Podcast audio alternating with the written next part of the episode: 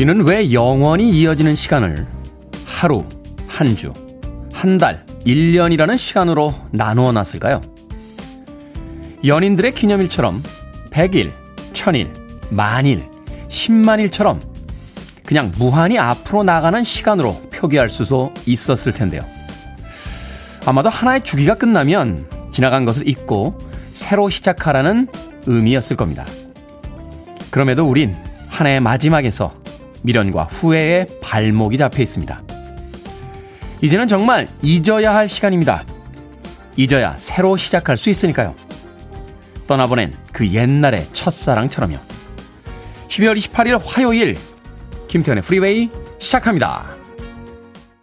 전 세계 모든 아티스트들 중에서 아마 바이브레이션은 이 팀을 따라갈 팀이 없을 겁니다. 네빌 브라더스의 Bird on a Wire 이 곡으로 빌보드 키드의 아침 선택 김태현의 프리웨이 시작했습니다. 저는 클테차 쓰는 테디 김태훈입니다. 자, 이동훈님 안녕하세요. 인사 건네주셨고요. 김태수님, good morning 테디 오랜만입니다. 라고 하셨습니다. 그러게요. 어, 왜 이렇게 오랜만에 오셨습니까? 김태수님. 자주 오십시오. 손은신님, 반갑습니다. 테디 행복한 아침이에요. 오늘도 즐겁게 신나게 보내려 하는데 잘 될까요? 하셨습니다. 잘 되겠죠? 행복하고 즐겁게 신나게 오늘 하루 보내시길 바라겠습니다. 커피 한 잔 보내드릴까요? 아침부터 즐거우시게. 손은신님에게 아메리카노 모바일 쿠폰 한 장 보내드리겠습니다. 네, 벌써 즐거우시죠? 네, 콩으로 오셨는데 샵 1061로 이름과 아이디 보내주셔야 저희들이 아, 모바일 쿠폰 보내드립니다. 짧은 문자 50원, 긴 문자 100원. 자, 강숙현님, 테디 good morning입니다. 오늘도 여전히 멋지세요. 하셨습니다. 아무것도 안 했는데 벌써 멋집니까? 예, 2시간 후에는 얼마나 더 멋있어지겠습니까? 예, 더 멋있어질 수 있도록 2시간 동안 최선을 다해보도록 하겠습니다. 정희루님, 테디 오랜만에 글 올립니다. 업무 변경으로 인해 청취만 하고 있어요. 차원 날씨는 현재 마이너스 5도. 감기 조심하세요. 하셨습니다. 서울 지역은 아마 오늘 영하 10도 정도 되는 것 같습니다. 계속해서 어, 추위가 이어지고 있습니다. 뭐 주중에는 좀 풀렸다가 주말에 다시 추워진다라고 하는데 풀려도 뭐 영하 10도권에서 왔다 갔다 하고 있으니까 아침에 나오실 때 따뜻하게 옷 꼭 챙기시길 바라겠습니다. 청취자분들의 참여 기다립니다. 문자번호 샵 1061, 짧은 문자 50원, 긴 문자 100원, 콩으로는 무료입니다. 유튜브로도 참여하실 수 있습니다. 여러분은 지금 KBS 2라디오 김태훈의 프리웨이 함께하고 계십니다. KBS 2라디오 Yeah, go ahead. 김태훈의 프리웨이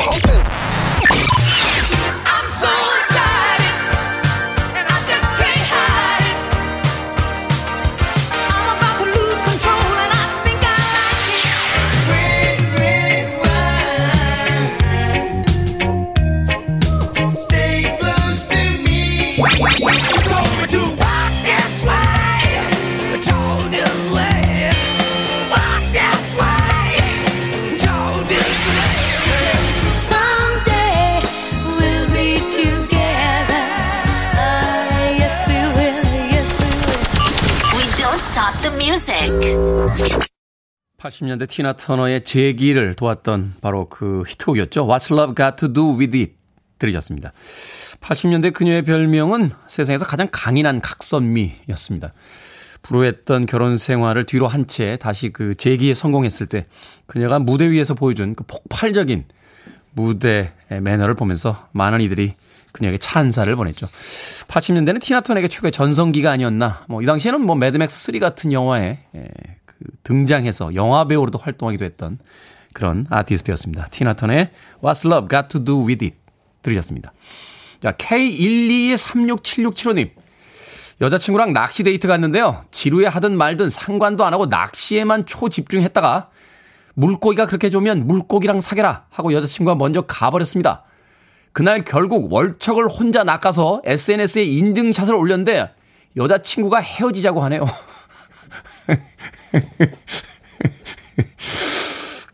헤어지셔야겠네요. 네, 헤어지셔야죠. 물고기가 그렇게 좋습니까? 예? 여자친구보다 더 좋습니까? 여자친구랑 낚시 데이트를 간 게 아니라 혼자 낚시 가시는데 여자친구를 그냥 데리고 가신 거잖아요. 이게 무슨 데이트입니까? 예? 저는 여자친구나 아, 사연 보내주신 분들을 위해서도 어, 헤어지시는 게 맞다고 생각합니다. 연애를 하면 우리가 못했던 것을 또 해볼 수 있어야 되는데 하고 싶은 것도 못하게 되면 그 연애가 어찌 즐겁겠어요. 여자친구는 다른 걸 하고 싶었는데 데이트를 하고 싶었는데 그걸 못한 거고요. 남자친구는 여자친구랑 계속 오래 사게 되면 결국 낚시를 못하게 될 겁니다. 월척을 잡았잖아요. 여자친구의 헤어짐, 이별 통보 그냥 받아들이시는 게 어떨까 하는 생각이 드는군요. 제가 마카롱 보내드립니다. 당분간은 여자친구가 안 생기실 것 같으니까 달달한 마카롱과 함께 이 겨울, 네, 월척 낚으시길 바라겠습니다. 이계명님, 어제 전에 다니던 회사 직원 만나서 술 한잔 딱 하고 들어왔는데 아내를 보는 순간 딸꾹질이 시작이 돼서 멈춰지질 않더군요. 한 시간 동안 딸꾹질을 했습니다. 아, 아내가 딸꾹질 하다가 얼마나 몰아붙이는지 죽다 살아났습니다. 하셨습니다. 남자분들 왜 이러시죠? 전에 다니던 회사 직원 만나서 기분 좋게 술 한잔 하고 오셨는데 아내분을 보자마자 뭐에 놀라셨는지 딸꾹질을 시작을 하셔서 한 시간 동안 딸꾹질이 멈추질 않으셨다고요. 이계명님. 지금은 멈추신 거죠? 예, 딸꾹질 그거 안 멈추면 굉장히 곤혹스럽습니다. 예, 저도 뭐 이렇게 숨도 참아보고 뭐 엄지 손가락 가운데를 이렇게 손톱으로 막 누르면 또 멈춘다고 해서 그것도 막 눌러보고 했는데 잘 안 됩디다. 네. 그냥 물 한 잔 마시고 좀 마음을 평안하게 하시는 게 딸꾹질에는 제일 좋은 것 같습니다. 이계명님 수고하셨습니다. 자, 수고하신 분들, 어제 하루도 수고하신 분들을 위해서 음악 들려드립니다. 매튜 와일더입니다. Break My Stride.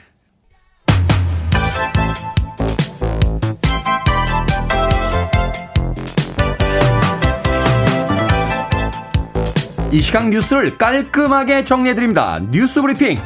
고승현님 표현에 따르면 쌉쌀 씁쓸한 뉴스를 따뜻하게 전달해 주시는 캔디 전혜연 시사평론가 나오셨습니다. 안녕하세요. 안녕하세요. 어, 말만 들어도 오늘은 행복한 캔디가 될 수 있을 것 같습니다. 그렇죠. 뉴스라는 게 사실 좋은 뉴스보다 나쁜 뉴스가 많기 마련인데 그걸 또 아침에 따뜻하게 전달해 주시니까 저희 프로그램의 영원한 캔디로 모시도록 하겠습니다. 자, 먹는 치료제 코로나19 먹는 치료제가 국내에서도 긴급 승인을 받았습니다. 주사용 치료제보다 여러모로 편리할 것 같은데요. 예, 미국 화이자사의 먹는 치료제 팍스로비드가 우리나라 식품의약품안전처에서 긴급 사용 승인을 받았습니다. 이 팍스로비드는요, 코로나19 증상이 나타난 초기 닷새 안에 이것을 복용하면 입원, 사망 위험이 10분의 1로 줄어드는 걸로 임상 실험 결과 확인이 됐다라고 하네요. 말하자면 이제 90% 정도의 어떤 효과가 있다라는 거죠. 그렇습니다. 있다? 지금 뭐 한 80%에서 90%로 추정이 된다고 하는데 어떤 사람들이 복용할 수 있느냐? 어, 중증으로 악화될 위험이 있는 그러니까 아직은 중증으로 간 건 아니죠. 이제 네. 경증이라던가 중등증의 성인이라던가 체중 40kg이 넘는 만 12세 이상 소아 청소년이 복용할 수 있다고 하고요. 환자가 한 번에 두 종 류의 알약을 동시에 복용하는데 하나는 바이러스 증식을 억제하고 다른 하나는 약효가 체내에서 오랫동안 작용하도록 돕는다고 해요. 네. 약값이 63만 원 정도로 예상되는데 우와.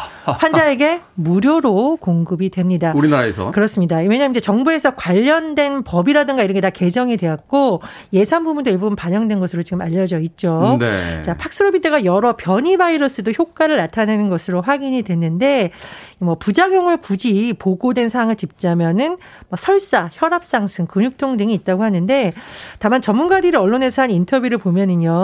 어, 실제로 약물 사용 이후에 호정되는 경과를 보였고요. 어, 뭐 이게 어떤 이상 반응 같은 경우에도 좀 경하다. 아주 뭐 심각하지는 우려할 않다. 만한 부작용은 아닌 것 같다. 그렇죠. 크게 문제가 되는 반응은 아니었다라고 일단 지금 분석을 하고 있습니다. 하지만 뭐 협심증이 있다던가 고지혈약증을 복용한다던가 콩팥에 장애가 있다면 반드시 복용하시기 전에 전문가의 상담이 필요할 것으로 보입니다. 이 먹는 치료제 코로나19 상황이 게임 체인저가 될 것이다. 이런 표현이 나와요. 게임 네. 체인저라는 것은 이 상황을 반전시킬 수도 있고 많이 바꿀 수도 있다라는 건데 일단 주사형 치료제에 비해서 보관하는 것도 사용 하는 것도 다 편하잖아요. 우리도 마- 사실 신종플루 때 그 타미플루가 나오면서 이제 게임 체인저 역할을 해줬잖아요. 그렇습니다. 음. 그리고 지금 이제 정맥 주사 같은 경우에는 병원에서 한 60분 정도 투약을 해야 되는데 네. 팍스로비는 환자 스스로 복용이 가능하니까 뭐 의료진의 부담이라던가 이런 것도 줄어들 것이라는 전망이 나오고 있습니다. 그런데 다만 지금 뭐 우리나라에서 성구매 계약을 완료한 물량이 총 60만 4천 명분이고 40만 명분에 대해서 추가 확보에 나선다. 그래서 한 100만 명분은 크게 문제가 없을 것이라는 전망이 나오지만 어쨌든 충분하게 물량을 배정해야 되고요. 중요한 것은 이것을 본격적으로 국내에서 뭐 1월 중순부터 처방을 할 것으로 알려져 있는데 우선순위를 전해야 되잖아요. 그렇죠. 정부에서 이런 부분에 대한 혼선이 없도록 물량도 충분히 확보하고 우선순위도 정해둬야 된다라는 또 주장도 나오고 있습니다. 이게 이제 앞으로는 감기 치료제처럼 약국에 가서 처방전 없이 그냥 간단하게 구매를 할 수 있어야 어, 좀더 이 코로나 종식이 빨라지지 않을까 하는 생각도 해봅니다. 자, 국민의힘 이준석 대표의 상임 선대위원장 사퇴 이후에 당 내부에서 갈등이 끊이지 않고 있습니다. 김종인 총괄 선거대책위원장도 한마디 했는데 뭐 내부에서 내부 총질이다 뭐 또는 뭐 그 분열이다 여러 가지 지금 이야기가 나오고 있습니다. 예, 그렇습니다. 물론 뭐 극적으로 갈등이 타결될 가능성도 있지만 최근의 모습을 보면 내용이 더 심해진다라는 분석이 나오고 있는데요. 일단 윤석열 후보가 관리해야 될 3대 요소가 있죠. 가족 관련한 리스크, 본인과 실현된 관련된 부분, 그리고 선대위 내부 리스크라고 보통 분석을 해요. 네. 이제 가족 관련 부분은 김건희 씨가 일단 어쨌든 사과를 했기 때문에 조금은 부담이 줄지 않겠느냐라는 전망이 국민의힘에서 나오고 있는데 정작 이 김건희 씨 의혹의 대응에 대해서 어떻게 대응할지 하다가 왜 이준석 대표와 조수진 공보단장의 갈등이 터져 나온 거잖아요. 그렇죠. 그 이후의 상황은 참 수습하기 어려운 국면이라는 분석이 나오고 있습니다. 그런데 윤석열 후보가 누구도 제3자적 논평가나 평론가가 되어서는 곤란하다라고 했는데 어, 평론가인 제가 듣기에는 누구 말하는 거야? 라고 하지만 대다수 기자들은 이 평론가가 돼서는 안 돼. 이 말을 평론가 출신인 이준석 대표를 겨냥한 것이 아니냐 이렇게 해석을 하고 있고요. 내부에서 그 일을 해야지 평론하고 비판하면 안 된다 이런 이야기죠. 그러니까 지금 이준석 대표가 선대위에 사퇴했지만 대표직은 유지하면서 계속 언론 인터뷰를 하면서 윤석열 후보에 대한 비판 발언을 쏟아내고 있는데 네. 그 부분을 겨냥한 게 아니냐라는 해석이 나오고 요. 김종인 총괄위원장도 어, 자기의 의견을 피력하는 경우들이 많은데 선거에 도움이 안 되는지 냉정하게들 판단하셔라. 이 말도 이준석 대표 겨냥한 게 아니냐라는 해석이 나오고 있습니다. 근데 이준석 대표가 가만히 있었을까요? 바로 못 받아쳤는데 재연을 하는 게 민주주의다라고 받아쳤어요. 근데 이 민주주의라는 발언 잘 보세요. 이 민주주의란 발언은 이준석 대표와 조수진 공보단장의 갈등이 불거졌을 때 윤석열 후보가 했던 이야기였죠. 그렇습니다. 그리고 결정적으로 이 발언이 이준석 대표가 사퇴까지 만들게 하는 어떤 기폭제였다 이런 분석이 나오고 있죠. 그리고 지금 선대위가 이제 여러 사람을 영입하고 있는데 여기에 대해서도 찬반이 내부에서 엇갈린다고 해요. 어쨌든 이준석 대표의 행보를 향해서도 중진들 가운데 의견이 엇갈리고 있다고 하는데요. 뭐 김태현 의원 같은 경우에는 철딱선이었고 오만하고 무책임한 비판이다라는 식으로 공격을 했지만 하태경 의원은 이준석 대표 죽이기가 선거에 무슨 도움이 되냐는 식으로 또 다른 의견을 내고 있습니다. 이 초선들까지 나서서 후보 중심으로 단합해달라는 의견을 이준석 대표에게 전달한 것으로 알려졌는데 이런 내용이 뭐 새신을 오히려 부추길 수도 있다 이런 분석도 나오고 있습니다. 그렇군요. 자, 내년 1분기 전기요금 동결 방침을 밝혔, 밝혔던 정부가 그 2분기가 시작되는 4월부터는 전기 가스 요금을 올리기로 했더라고요. 그렇습니다. 이제 공공 요금, 전기 요금, 가스 요금 1분기까지니까 내년 1월부터 3월까지는 동결이 되는데 4월부터는 이제 올라갈 것이라고 하네요.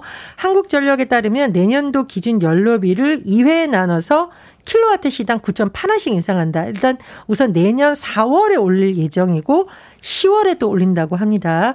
또 환경정책 비용을 반영한 기후환경요금도 내년 4월부터 2원씩 인상한다고 하는데 한번 계산을 해보면요. 주택용 4인 가구 월 평균 전기 요금을 기준으로 했을 때 부담액이 1,950원 정도 늘어날 것으로 예상이 됩니다. 네. 가스 요금 단가도 올라간다고 하는데 내년 5월부터 단계적으로 올라간다고 하네요. 그래서 월 평균 부담액을 28,450원 정도로 한번 계산을 놓으면 내년 10월 이후에는 3만 3,050원으로 한 4,600원 정도 인상될 것으로 음. 지금 예상이 됩니다.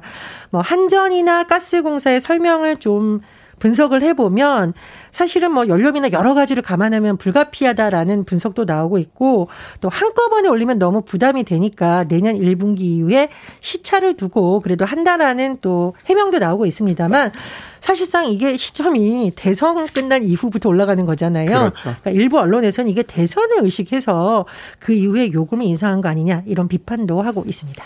뭐 가정에서 오르는 비용이 얼마 안 된다고 합니다만 이게 또 이제 물가 인상에 영향을 줄까봐 이제 그렇습니다. 그 부분을 걱정을 하는 거죠. 자 오늘의 시사 엉뚱 퀴즈 어떤 문제입니까? 내년 4월부터 전기요금 그리고 이후에 가스요금이 줄줄이 인상된다는 소식 전해드렸습니다. 줄줄이 인상은 달갑지가 않지만 쫄쫄이를 입은 희연호 늘 인기입니다. 자, 오늘의 시사 엉뚱 퀴즈 나갑니다. 어, 지금은 마블 히어로가 대세예요. 하지만 우리 어렸을 때는 짠짜잔 음악이 나오고 짜자자잔. 그렇습니다. 이 가슴에 S자를 붙이고 다니는 슈퍼맨이 최고 영웅이었습니다. 슈퍼맨은 외계 행성 출신인데요. 어느 행성일까요?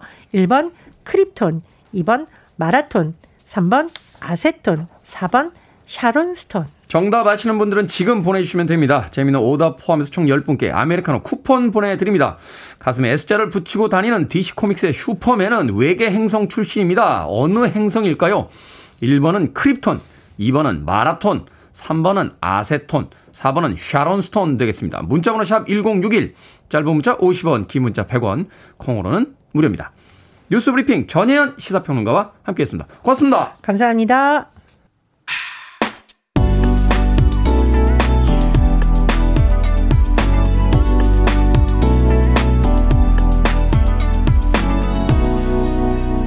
김태훈의 Freeway. 락과 힙합의 최초의 결합으로 알려진 곡이었죠. 런 DMC와 에로스미스가 함께했던 Walk This Way 들으셨습니다. 자 오늘의 시사 엉뚱 퀴즈 DC 코믹스의 슈퍼히어로 슈퍼맨은 어느 행성 출신일까요? 정답은 1번 크립톤 행성이었습니다. 조태실님 1번 크립톤 오늘 알았습니다. 라고 하셨고요. 3750님 테디의 매력적인 목소리 톤. 오 K123014333님 바리톤이라고 하셨고요. 8879님, 정답과 별도 얘기지만 저는 엠마 스톤 좋아합니다. 하셨는데, 엠마 스톤, 아, 매력적인 여배우죠. 라라랜드에 나왔던 그 여배우였습니다. 예전에 좀 헷갈렸어요. 그, 나이든 중년의 여배우는 엠마 톰슨이었고요. 예. 해리포터에 나왔던 여배우는 엠마 왓슨. 예. 그리고 라라랜드는 엠마 스톤. 예. 왜 이렇게 엠마 이름이 많은 겁니까? 예. 원래 연예인들은 가명도 짓고 이런데 좀 가명도 짓지. 영화평 할 때마다 이 배우들 이름이 헷갈려서 한동안 고생했던 예, 그런 기억도 납니다. 엠마 스톤이라 8879님, 천사 1004님, 정답 1번 클립톤입니다. 새벽에 일을 나가는 신랑이랑 간만에 동행했습니다. 아직 어두운 새벽인데요. 열심히 일하시는 분들 많네요. 모두 화이팅이라고 해 주셨습니다. 자, 방금 소개해드린 분들 포함해서요. 모두 10분에게 아메리카노 쿠폰 보내드립니다. 당첨자 명단은 방송이 끝난 후에 김태훈의 프리웨이 홈페이지에서 확인할 수 있습니다. 콩으로 당첨되신 분들 방송 중에 이름과 아이디 문자로 보내주시면 모바일 쿠폰 보내드리겠습니다. 문자 번호는 샵 1061, 짧은 문자는 50원, 긴 문자는 100원입니다. 자, 서성용님, good morning 테디, 스티브 잡스 룩이 찰떡이시네요. looks more intelligent. 라고 해주셨습니다. 스티브 잡스 아저씨가 유행시키긴 했습니다만, 저도 초등학교 때부터 이거 입고 다녔어요. 예. 참 사람이라는 게 억울할 때가 있어요. 내가 먼저 했는데 저 사람이 유명해지면 그 사람 게 됩니다. 그 팝 역사에도 그런 일이 가끔 있는데요. 그 Sympathy라는 곡을 히트시켰던 레어 버드라는 팀이 있었는데 원래는 이름이 버드였어요. 근데 자기들보다 나중에 생긴 팀들이 버드라는 이름으로 더 유명해지니까 예, 팀명을 레어 버드로 바꿨던 네. 눈물 없이 들을 수 없는 그런 이야기가 있습니다. 예, 스티브 잡스 아저씨보다 제가 먼저 입었습니다. 서성형님. 김상철님, 테디님은 날마다 계속 잘생겨지시면 나중에는 어떤 모습일까요? 뭐 거의 어떤 영적인 존재가 되지 않겠습니까? 예? 잘생김에 있어서의 어떤 영적인 존재. 예? 잘생김이 곧 저곳, 제가 곧 잘생김인 어떤 그런 무라일체의 경제. 뭐 이런 경제가 되지 않을까 희망해 봅니다. 자, 이효숙님, 남편이랑 냉전 중입니다. 어떻게 해야 할지 잘 모르겠어요. 조언 좀 부탁드려요. 하셨는데. 질문에 답이 있잖아요. 냉전 중이시라며요. 냉전 중일 때 좀 따뜻하게 해주는 겁니다. 집안의 온도도 어, 보일러료 아끼려고 내려놓으셨던 온도도 조금 올려주시고요. 따뜻한 음식도 해주시고 따뜻한 말 한마디 해주시면 됩니다. 이효숙님. 냉전에는 따뜻함이 최고입니다. 슈프림스의 음악으로 합니다. Someday we'll be together.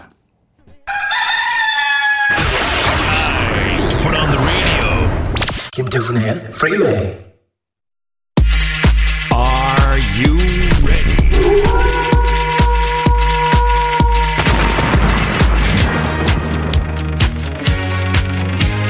여러분의 시름을 조금이라도 덜어드릴 수 있다면 기꺼이 결정은 해드릴게 신세계 상담소 Barbara Streisand. 0771님 나름 친한 회사 동료의 생일날 외식 상품권 두 장을 선물해 줬습니다. 꼭 가보고 싶었던 곳이라며 생각보다 더 좋아하는 거예요. 그래서 내심 다가오는 제 생일을 기대하고 있었는데 헉 딸랑 문자 이모티콘 하나. 너무 어이없고 서운하네요. 속물 같지만 이게 뭐냐고 한마디 할까요? 아니면 그냥 넘어갈까요 그냥 넘어가세요 여태 혼자 짝사랑하신 거예요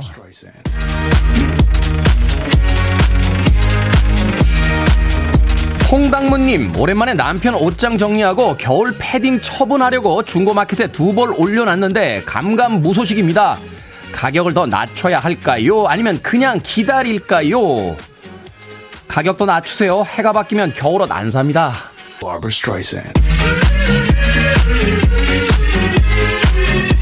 진나라님, 빵을 너무 좋아하는 남친이 데이트할 때마다 햄버거를 먹자고 해요. 저는 한식이 좋은데 햄버거를 계속 먹어줘야 할까요? 아니면 앞으로는 한식 먹자고 할까요?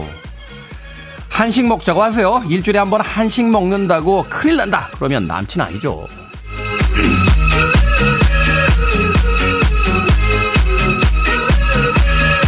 0397님, 버스 기사입니다. 동료 기사가 근무 끝나고 집이 멀, 멀다면서 차내 청소를 안 하고 퇴근합니다.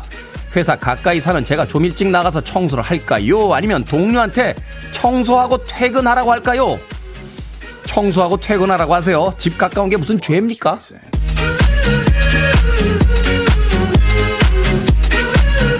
방금 소개해드린 네 분에게 선물도 보내드리겠습니다. 다른 분들도 고민 있으시면 편하게 보내주세요. 문자번호 샵 1061, 짧은 문자 50원, 긴 문자 100원, 콩으로는 무료입니다. You're listening to one of the best radio stations around. You're listening to 김태훈의 Freeway.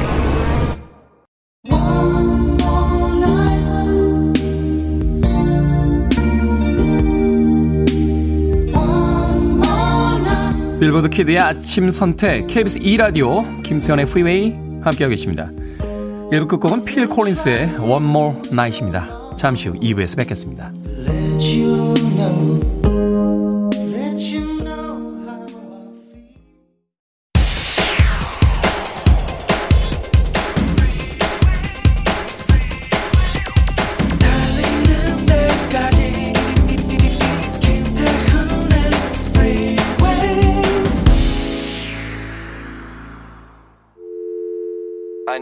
Arms around me. I need to feel your touch.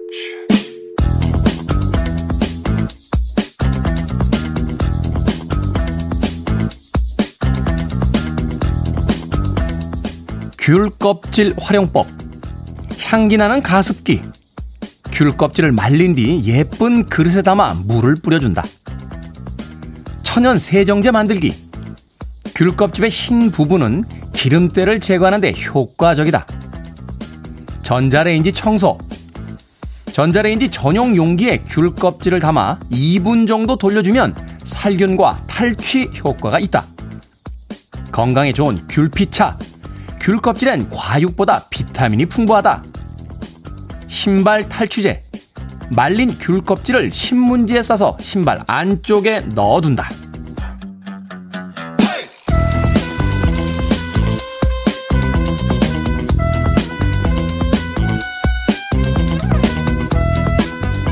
뭐든 읽어주는 남자. 오늘은 청취자 박경숙 님이 보내주신 귤 껍질 활용법 읽어드렸습니다. 귤 먹다가 정신 차려 보면 언제 이렇게 많이 먹었나 싶을 만큼 껍질이 수북하게 쌓이곤 하죠. 한 번에 모아서 뭐 쓰레기통에 버리면 그만이다 라고 생각했는데 그걸 생활 곳곳에서 어떻게든 활용해 버리는 노력 진심으로 존경스럽습니다. 이런 분들 덕분에 지구의 수명이 그래도 조금씩 더디게 깎이는 거 아니겠습니까? 그런데 이거 정말 다 효과는 있는 거죠? 전자레인지에 넣고 돌린 뒤에 모든 음식에서 귤 냄새 나는 건 아니죠? 80년대와 90년대의 락밴드들은 음악을 그냥 끝내는 법이 없었습니다. 이렇게 노이즈 사운드를 항상 음악의 맨 뒤에 남겨놓곤 했죠. Better Than Ezra의 Good 들으셨습니다. 자, 이 곡으로 김태훈의 프리웨이 2부 시작했습니다. 앞서 일상의 재발견, 우리 하루를 꼼꼼하게 들여다보는 시간, 뭐든 읽어주는 남자. 오늘은 청취자 박경숙 님이 보내주신 귤 껍질 활용법 읽어드렸습니다. 야, 귤을 이렇게까지 많이 쓸 수 있는지, 예, 저도 처음 알았습니다. 향기 나는 가습기까지는, 그 이제, 집에서, 어, 겨울에 건조해지니까 귤 껍질을 그냥 자연 상태로 놔둬도 마르면서 이제 가습 효과가 있다 하는 것까지는 알았는데, 거기다 다시 한번 또 물을 뿌려준다. 그럼 계속해서 가습 효과가 생긴다. 음, 신발 탈취제 처음 알았고요. 전자레인지에다가 한 2분 정도 돌려주면 전자레인지가 이제 살균이 된다는 거죠. 왜 우리가 회 같은 거 먹을 때 이렇게 비린 맛도 없애고 약간 살균 효과도 있어서 그 오렌지 같은 거 이렇게 짜듯이 예, 귤 껍질이 이제 전자레인지에 그런 효과를 만들어준다. 우리 이소연 작가의 원래 원고에는 어, 전자레인지에 넣고 돌렸다가 폭발하는 건 아니죠. 이런 문장이 있었습니다. 예, 저를 바보 취급한 거죠. 예, 귤 껍질을 넣고 돌린다고 폭발이 하겠습니까? 예, 뚜껑이 닫혀있는 병, 뭐 이런 거, 아니면 이제 알루미늄이나 쇠가 소재로 되어 있는 거, 이런 거 넣으면 이제 불꽃 튀죠. 그 정도는 압니다. 예, 이소연 작가는 가끔 저를 바보로 생각할 때가 있습니다. 자, 뭐든 읽어주는 남자. 여러분 주변에 의미 있는 문구라면 뭐든지 읽어드립니다. 포털 사이트에 김태훈의 프리웨이 검색하고 들어오셔서 홈페이지 게시판 사용하시면 됩니다. 말머리 뭐든 달아서 문자로도 참여가 가능하고요. 문자번호 샵 1061, 짧은 문자는 50원, 긴 문자는 100원, 콩으로는 무료입니다. 오늘 채택되신 청취자 박경숙님에게 촉촉한 카스테라와 아메리카노 두 잔 모바일 쿠폰 보내드리겠습니다. I want it. I need it. I'm desperate for it. Okay, let's do it. 김태훈의 Freeway. 이렇게 완벽한 음악이 있으니 이제 말만 사면 되지 않을까 하는 생각이 듭니다. 말 타고 출근해야 될 것 같은 그런 음악 두 곡이었죠. Steps의 5, 6, 7, 8 그리고 Slade의 Run, Runaway 두 곡 이어서 들려드렸습니다. 어, 2848님, 테디 형님, 급 궁금입니다. 절대 딴지 아니에요. 회 레몬즙 말고 오렌지즙도 뿌리나요? 물어봐야 하나 순간 고민했습니다. 하셨습니다. 제가 아까 뭐든 읽어주는 남자 할 때 회에다가 레몬즙 뿌린다고 했어요. 아, 오렌지즙 뿌린다고 했어요. 아, 그랬군요. 예, 완벽할 수는 없습니다. 사람이 약간 인간미가 있어야 되지 않겠습니까? 외모가 이 정도면 그 정도 실수는 봐주시는 겁니다. 네, 2848님. 레몬즙으로 예, 정정하도록 하겠습니다. 뭐 오렌지즙도 뿌릴 수는 있죠. 예, 귤즙이라고 못 뿌리겠습니까? 예, 못 뿌릴 건 뭡니까? 아, 뿌려서 먹을 수는 있죠. 그냥 일반적으로 레몬즙을 뿌린다. 이렇게 생각하시면 예, 되지 않을까 하는 생각이 듭니다. 2848님. 김종수님, 테디, 우리 신랑 술을 너무 좋아해요. 제가 술 좋으냐? 내가 좋으냐? 하고 물어보니 아무 말을 안 합니다. 어떻게 해석해야 될까요? 하셨습니다. 아침부터 심각해지는군요. 김종수님 한번 잘 생각해 보세요. 이제 신랑분이 결혼을 하고 술을 배우신 건 아니잖아요. 어, 결혼 전에 이미 술을 드시던 분입니다. 그럼 이제 김종수님보다 술을 먼저 하시게 된 거죠. 그리고 그 술의 세계에 흠뻑 빠지셔서 술을 너무 좋아하신 거예요. 그런데 김종수님을 만나고 나서 김종수님을 선택하고 결혼에 꼴이 나신 겁니다. 여기서는 이제 표현이 좀 바뀌어야 돼요. 내가 좋으냐? 술이 더 좋으냐? 라가 아니라 술만큼 좋아했기 때문에 김종수님과 결혼하신 거예요. 그러니까 아 나보다 술을 더 좋아한다 이렇게 생각하지 마시고요. 이제 문장을 좀 문맥을 좀 바꿔야 돼요. 아우 술만큼이나 나를 좋아하네. 라고 생각을 하시는 게 그러니까 술만큼이나 좋아하니까 답을 못 하잖아요. 그잖아요. 그죠? 아니 나는 술을 정말 좋아하는데 내 아내는 술만큼 좋아해. 그 답을 못 하는 겁니다. 뭘 더 좋아하는지에 대해서. 자, 문제가 해결이 됐죠? 자, 박수 치고 끝내겠습니다. 네, 아름답게. 김영수님. 임기빈님. 잘생긴 테디 굿모닝. 언제나 동족을 대신해 훌륭한 변명을 해주셔서 감사합니다. 오늘도 프리웨이와 신나게 출발이라고 하셨습니다. 그러니까요. 오늘 아침부터 또 빌런 화되어 있는 우리 동족들 때문에 변명하느라고 하루가 가고 있습니다. 자, 4327님. 12월 3일 딸내미 언어치료사 국가고시 시험 응원 문자 보냈었는데 합격했습니다. 라디오로 응원했다고 하니까 다시 듣기로 같이 들었어요. 모두 행복하세요. 하셨습니다. 야, 딸아이의 국가고시 시험 합격. 세상을 다 가진 것 같은 그런 하루가 되지 않을까 하는 생각이 드는군요. 4327님. 제가 카스테라와 아메리카노 두 잔 보내드릴게요. 시험 통과한 그 따님과 함께 맛있게 드시면서 행복한 하루 보내시길 바라겠습니다. 고미연님, 콩으로는 처음이에요. 차에서만 듣다가 휴가라 아이들 등교 준비하면서 다 같이 듣고 있습니다. 오늘도 화이팅이라고 보내주셨습니다. 고맙습니다. 노희성님, 테디, 오늘은 제 생일인데요. 엄마가 아침상에 미역국과 굴전, 몇 가지 나물 등을 푸짐하게 해주셔서 맛있게 먹었습니다. 대식구인데 항상 신경 써주신 엄마가 고맙습니다. 하셨습니다. 엄마가 해준 미역국과 굴전 맛있죠? 음, 저도 지난주에 어머니한테 못 갔다 왔는데 이번 주엔 좀 가야 될 것 같습니다. 네. 동태찌개 먹고 싶네요. 어머니 동태찌개. 노희성님. 자, 음악 듣습니다. 아까요, 그 하이라이트 믹스 시간에 아, UB40이라고 김소연님께서 이야기 해주셨는데, 맞습니다. UB40. 0566님의 신청곡 UB40의 Red, Red Wine. 듣습니다.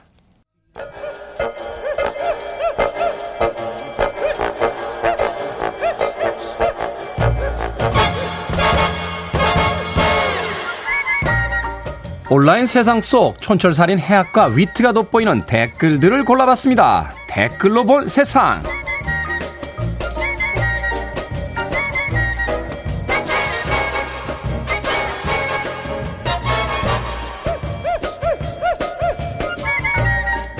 첫 번째 댓글로 본 세상. 지난 주말 서울 최저 기온이 영하 15.5도까지 떨어지면서 41년 만에 가장 추운 날씨를 기록했습니다.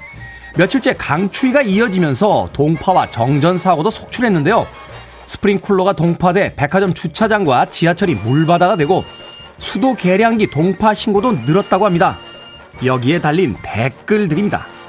록국건님, 진짜로요, 이불 밖이 위험한 계절이 왔습니다. 지안지님, 와, 아프리카보다 덥고 시베리아보다 추운 현실이라니, 데프리카에 이어 데베리아 됐어요. 그러니까요, 추워도 너무 춥습니다. 저는 정말 열심히 일해서요, 나중에 꼭 부산이나 제주도 가서 살 겁니다. 따뜻한 남쪽이 너무 그립습니다.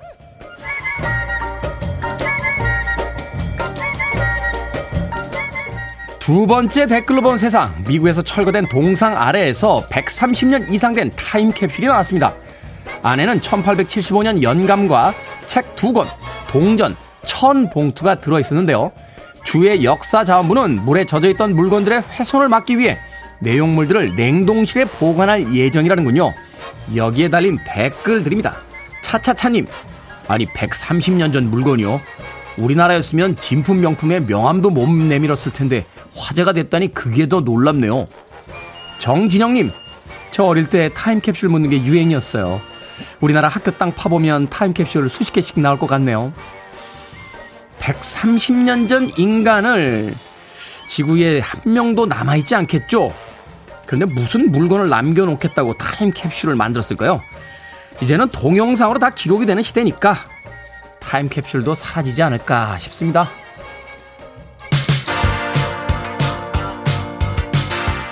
좀 경쾌하게 달려볼까요? Pointer Sisters, I'm so excited.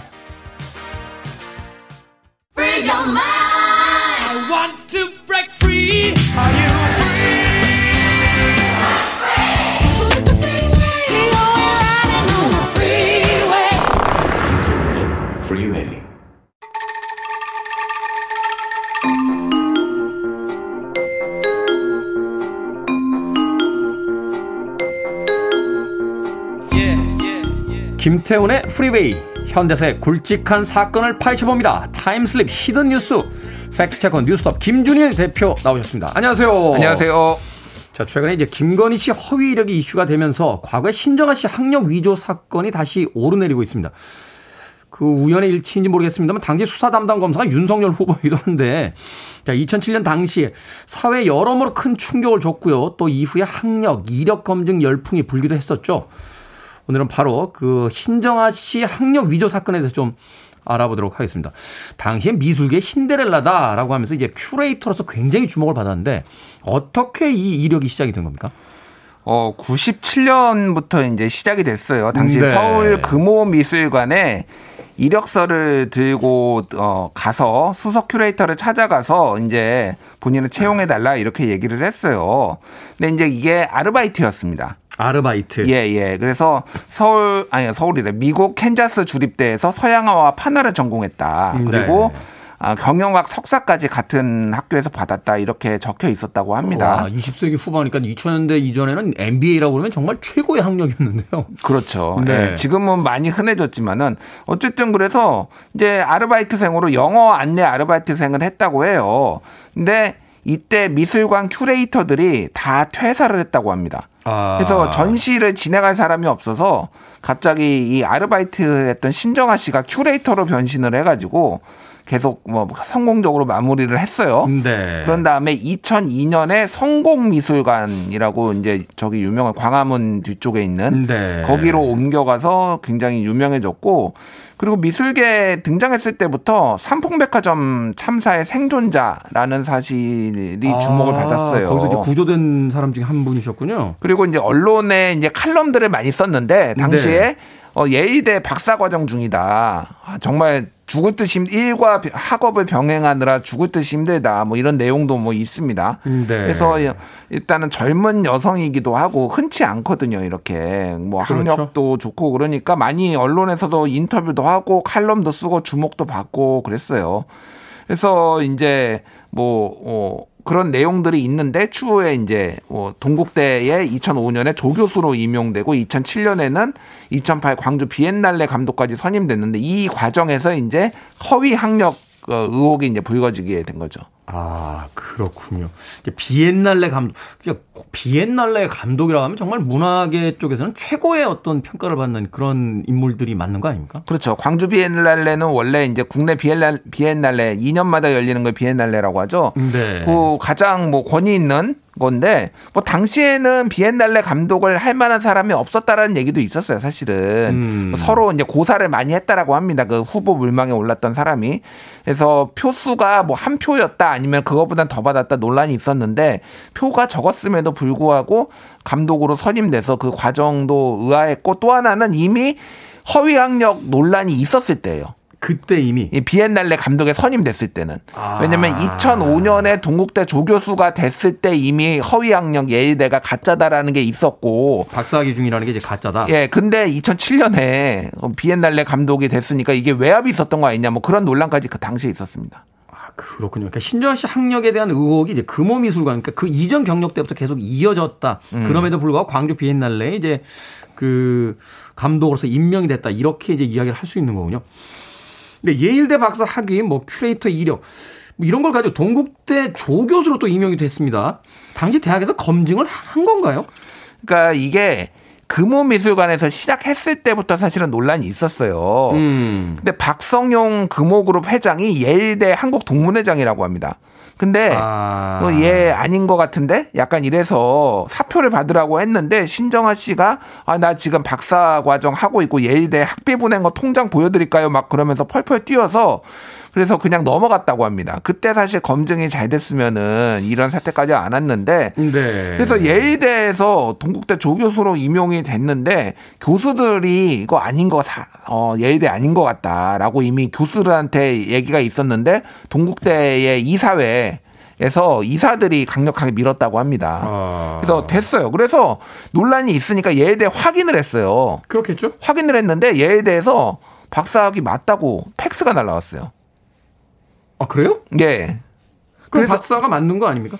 근데 이게 이제 이제 진짜 해프닝인데 이것도 아직도 미스테리인데 사- 그러니까 실수였다라고 예에 대해서 해명을 합니다. 나중에 소송까지 가요 이거를 가지고. 아니 그게 어떻게 실수가 되죠? 그 학위가 뭐 당시만 해도 2000년대 이때 다 전산 처리 되는데요, 이거. 아니 그러니까 뭐 그때 셔마이스터 부학 예의대 부학장이 신 씨의 학위 증명 팩스에 대해 서명을 했는데 업무 과중에 빚어진 착오라고 나중에 밝힙니다. 처음에는 아니 이거 우리 거 아니다. 음. 예의대에서 이제 신정아 씨 하- 위조 응- 예, 학위 예, 위조가 논란이 벌어지니까 이 팩스가 위조됐다라고 주장을 하다가 나중에는 어 우리 거는 맞는데 내가 업무 과중으로 실수했어라고 실토를 해요. 책상 위에 서류가 많이 쌓여 있어서 검토 예, 예. 제대로 안 하고 그냥 사인하고 막 넘겼다 이렇게 된 그래서 거군요. 동국대가 예의대를 상대로 손해배상 소송을 했는데 558억 원 상당의 손해배상을 냈는데 네. 미국 법원에서 졌습니다. 이것도 왜 집니까? 그래서 단순, 단순 실수다 이렇게. 고의로 학위를 잘못 확인해줬다고 볼 증거가 부족하다라고 해가지고 역으로 예의대가 한국 법원을 법원에서 동국대를 상대로 그동안 미국 법원에서 든 소송 비용 다 내라 그래가지고 3억 4천만 원을 또 동국대가 물어냈어요. 이게 좀 황당합니다 진짜 이게. 이야, 이건 좀 황당하네요. 자, 어찌됐건 이후 광주 비엔날레 감독으로 선임이 됩니다. 그리고 학력 논란으로 그 철회가 이제 되게 되는데, 이후에 이제 밝혀진 것들을 기사를 찾아봤더니 박사 학위는 원래 없었고, 캔자스 주립대학 중퇴라 학부 졸업도 하지 않았다 하는 이야기가 이제 밝혀졌잖아요. 이때 예술계 반응이라든지 어땠습니까? 그러니까 정확하게는 고졸인 거죠. 정확하게는 캔자스 아, 주립대 그렇죠. 중퇴예요. 중퇴라고는 하는데 이제 대학교 졸업을 못하면 그냥 학력 나는 고졸로 나오게 되죠. 근데 이게 네. 그런 겁니다. 한 번 어떤 관문을 통과를 하면은 나머지 이력에 대해서는 사실 잘 검증을 안 하고 본인 말을 믿는 경향이 있는 거예요. 아, 그러니까 경력직이다라고 하면 예. 일단 처음에 입사할 때 거기서 경력을 다 검증의 조건이 예. 하고선 그냥 넘어가게 되는 경우들이 관례군요. 그러니까 금호 미술관의 큐레이터고 그다음에 성공 미술관은 그거를 바탕으로 옮겼으니까 여기서 다 검증했겠거니 이렇게 하고 이제 검증 안 한 거 하나. 그렇죠. 또 하나는 이제 신정아 씨가 언론에 굉장히 친화적이었다고 그래요. 기자들한테 언론들. 선물도 주고 그러니까 또 이제 좀 젊은 여성이고 좀 흔치 않거든요. 이런 경력을 가진 예. 분들이. 그러니까 언론에서 많이 어, 기사도 내주고 이러면서 거의 뭐 가려졌죠 이게. 위조가. 그러니까 서로 그런 효과들이 있는 것 같아요. 처음에 이제 첫 직장 이후에 두 번째, 세 번째가 되면 이제 경력직이 되면 검증을 잘 안 하고 음. 또 기사들이 막 쏟아져 좋은 기사들이 나오게 되면 또 기사를 보고 또 신뢰를 하게 되고 예. 이렇게 되니까 이제 거기서 계속 이제 허위 이력들이 이제 그 커지게 되는 그런 현상들이 이제 벌어진 거군요. 제가 얼- 그 뉴스톱에서 올해 한 사람을 검증을 했는데 네. 청와대 이명박 노무현 이명박 대통령 전담 통역관을 했다라는 분이에요. 네. 그분의 이력이 다 거짓말이었어요. 외교부에서 근무했다라는 거짓말인데 그거를 바탕으로 방송에도 몇 군데 나오고 책도 내고 그런 다음에 공무원들을 대상으로 700차례 강의를 다녔어요. 아니 공무원들을 대상으로. 예, 예. 지자체 공무원들을 대상으로 그래서 아니 공무원들이면은 이력 검증이 안 됩니까? 그러니까 안 되는 거예요. 이게 생각보다 허술을 해가지고 그냥 예전에 저기서 강의했고 다 검, 어, 검증했겠거니 해가지고 그래서 청렴 강의 당해요. 공무원은 청렴해야 됩니다. 이런 거 강의하고 다니고요. 노무현 대통령 내가 통역할 때 이런 경험이 있었는데 막 그러면서 다 거짓말인데 이거를 700번의 강의를 당인 거를 적발을 해가지고 저희가 보도를 했는데 그 이후에도 또 하고 있어서 기사를 또 한 번 썼습니다. 음악 듣겠습니다. Thompson Twins의 Lies. Thompson Twins의 Lies 들으셨습니다. Billboard Kid의 아침 선택, KBS 2라디오, 김태훈의 프리웨이, Time Slip Hidden 뉴스, 뉴스톱, 김준일 기자와 함께하고 있습니다. 자, 당시 정치권까지 파장이 미쳤던 신정아 씨 학력 위조 사건에 대해서 알아보고 있는데, 이때 이제 등장하는 인물이 한 명 있습니다. 청와대 변양균 비서실장. 뭐 신정아 씨 뒤를 봐주고 있다 이런 의혹이 제기되면서 사건이 좀 새로운 국면으로 좀 정치권으로 이제 그 확산되는 뭐 그런 사건이 있었죠. 그렇죠. 뭐 개인 스캔들에서 이제 정권 차원의 스캔들로 번졌는데 어, 조선일보에서 단독 보도를 하면서 이게 불거졌어요. 네. 뭐냐면은 동국대의 교수 임용 채용에 있어서 변 이제 이제 그 논란이 벌어졌을 때 변양균 정책실장이 어, 외압을 행사를 했다. 음. 신정아 해고, 해고하지 마라. 외압을 행사했다. 이런 보도가 나오면서 이제 파장이 커졌죠. 변양균 실장은 기획예산처 장관까지 두 번이나 했어요. 어, 장관까지. 예, 네. 그러니까 뭐 예전에 이제 기획예산처가 있었고 지금은 이제 없어졌죠. 지- 재경부로 네네네. 이제 합쳐졌죠. 근데 그 정도로 정통 경제 관료 진짜 잘 나가던 분이 있는데 이제 이 신정아 씨랑 어, 친한 관계를 넘어서 부적절한 관계였다. 연설을 이메일로 굉장히 많이 백여 통을 주고 받았고 이 변양균 시- 저전 실장이 그 미술에 그렇게 조예가 깊었다고 합니다. 네. 미술에 관심이 있었고 또 하나는 불교 신자 두 사람 다 불교 신자라서 이렇게 했고 결정적으로 예의대를 나왔어요. 음. 그 예의대 후배인 거야 신정아가. 아, 그러니까 이제 공통 분모가 너무 많았던 거죠. 아 그러네요. 예, 그러면서 어쨌든 이 돈까지 그 굉장히 고가의 차를 신정아 씨가 뭐 타고 다녔는데 이것까지 대준 거 아니냐 이런 의혹까지 나온 상황이었어요. 이게 사실은 이제 스캔들로 이제 그 번져버린 거죠. 음. 자, 이후 사건 어떻게 마무리됐습니까? 신정아 씨 실형을 선고받았던 걸로 기억을 하는데. 예. 이게 진짜 복잡한데요. 1심 1년 6개월, 2심 1, 년 6개월, 그리고 대법원에 갔는데 파기환송됐어요. 음. 그래서 다시 2심으로 갔는데 2심에서 또 1심으로 내려보냈어요. 아, 왜 그랬던 거죠? 어, 모르겠습니다.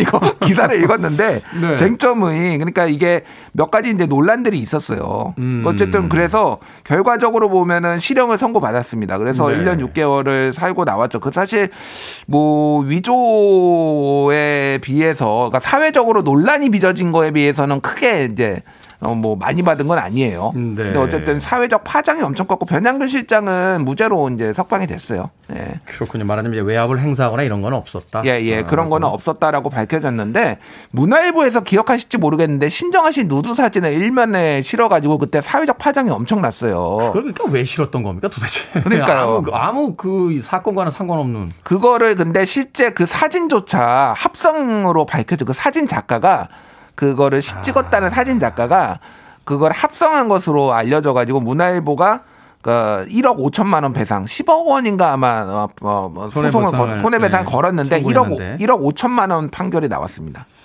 자, 어찌됐건 이 신정아 씨 사건은 그 이후에 우리 사회에 이제 학력 검증 열풍을 불러일으켰습니다. 그러면서 막 그 연예인들 학력까지 다 이제 그 검증이 되는 그런 일들이 벌어졌었죠. 그렇죠.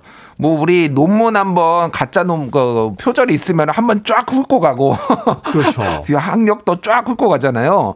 일단은 이게 군에서 학사장교들을 해봤더니 수십 명이 허위자 허위 그, 그 대학 졸업장으로 학사장교로 근무한 사람들을 수십 명이 발각이 돼가지고 국방부에서 이게 어떻게 학사 그 군대가 어떻게 그렇게 될 수가 있죠? 그러니까요. 한국의 검정 시스템이 얼마나 허술을 한지를 이제 보여주는 거고.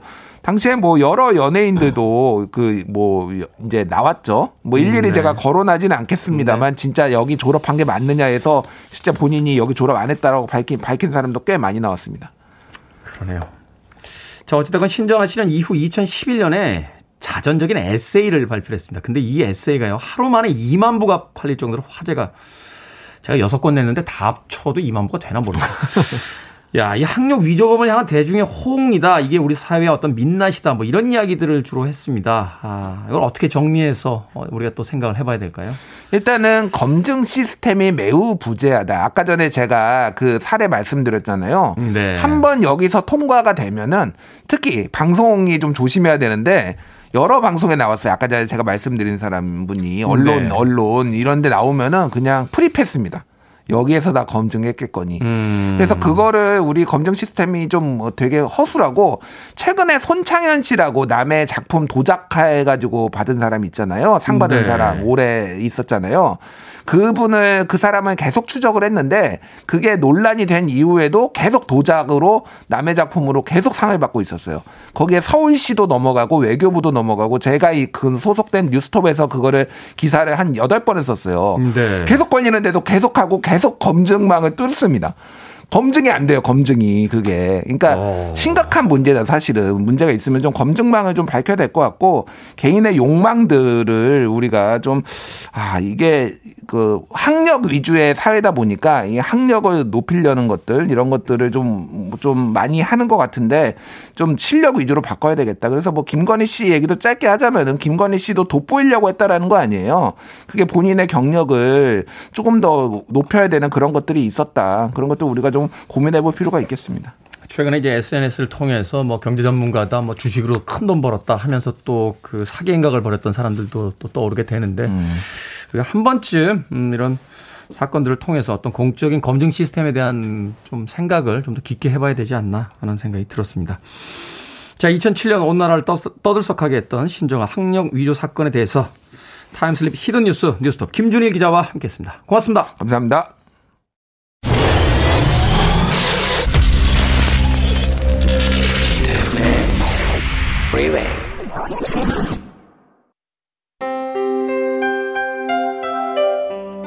KBS 2라디오 김태훈의 프리웨이 오늘 방송 여기까지입니다. 오늘 끝곡은 정민균님의 신청곡이에요. 리타드 막스의 Right Here Waiting 듣습니다. 날이 춥고 겨울이 계속되고 있습니다만 그래도 새로운 해와 봄을 믿어보죠. 오늘 하루도 잘 지내십시오. 전 내일 아침 7시에 돌아오겠습니다. 고맙습니다.